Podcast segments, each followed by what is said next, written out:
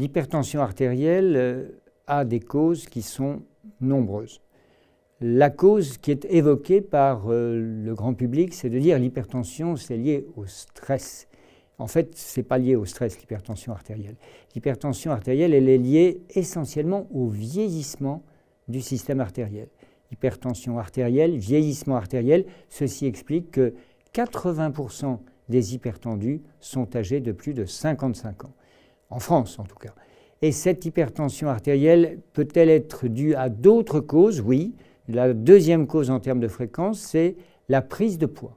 La prise de poids, euh, l'obésité, le surpoids, alors pas la très grande obésité, mais en fait le fameux surpoids abdominal. Quand on a une petite brioche, eh bien on a euh, plus de probabilité d'être hypertendu. La troisième cause, ce sont les causes que l'on appelle génétiques familiales. À peu près 15% des hypertendus euh, sont en France des hypertendus qui ont euh, dans leur famille un père, une mère, un frère, une sœur qui ont eux-mêmes une hypertension artérielle qui est survenue avant l'âge de 50 ans.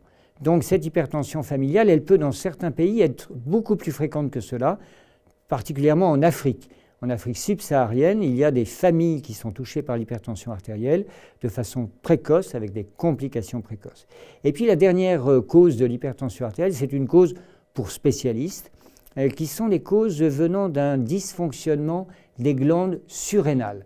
Les glandes surrénales, elles sont situées au-dessus des reins, elles peuvent être euh, mal fonctionner et sécréter trop d'hormones et favoriser l'hypertension artérielle.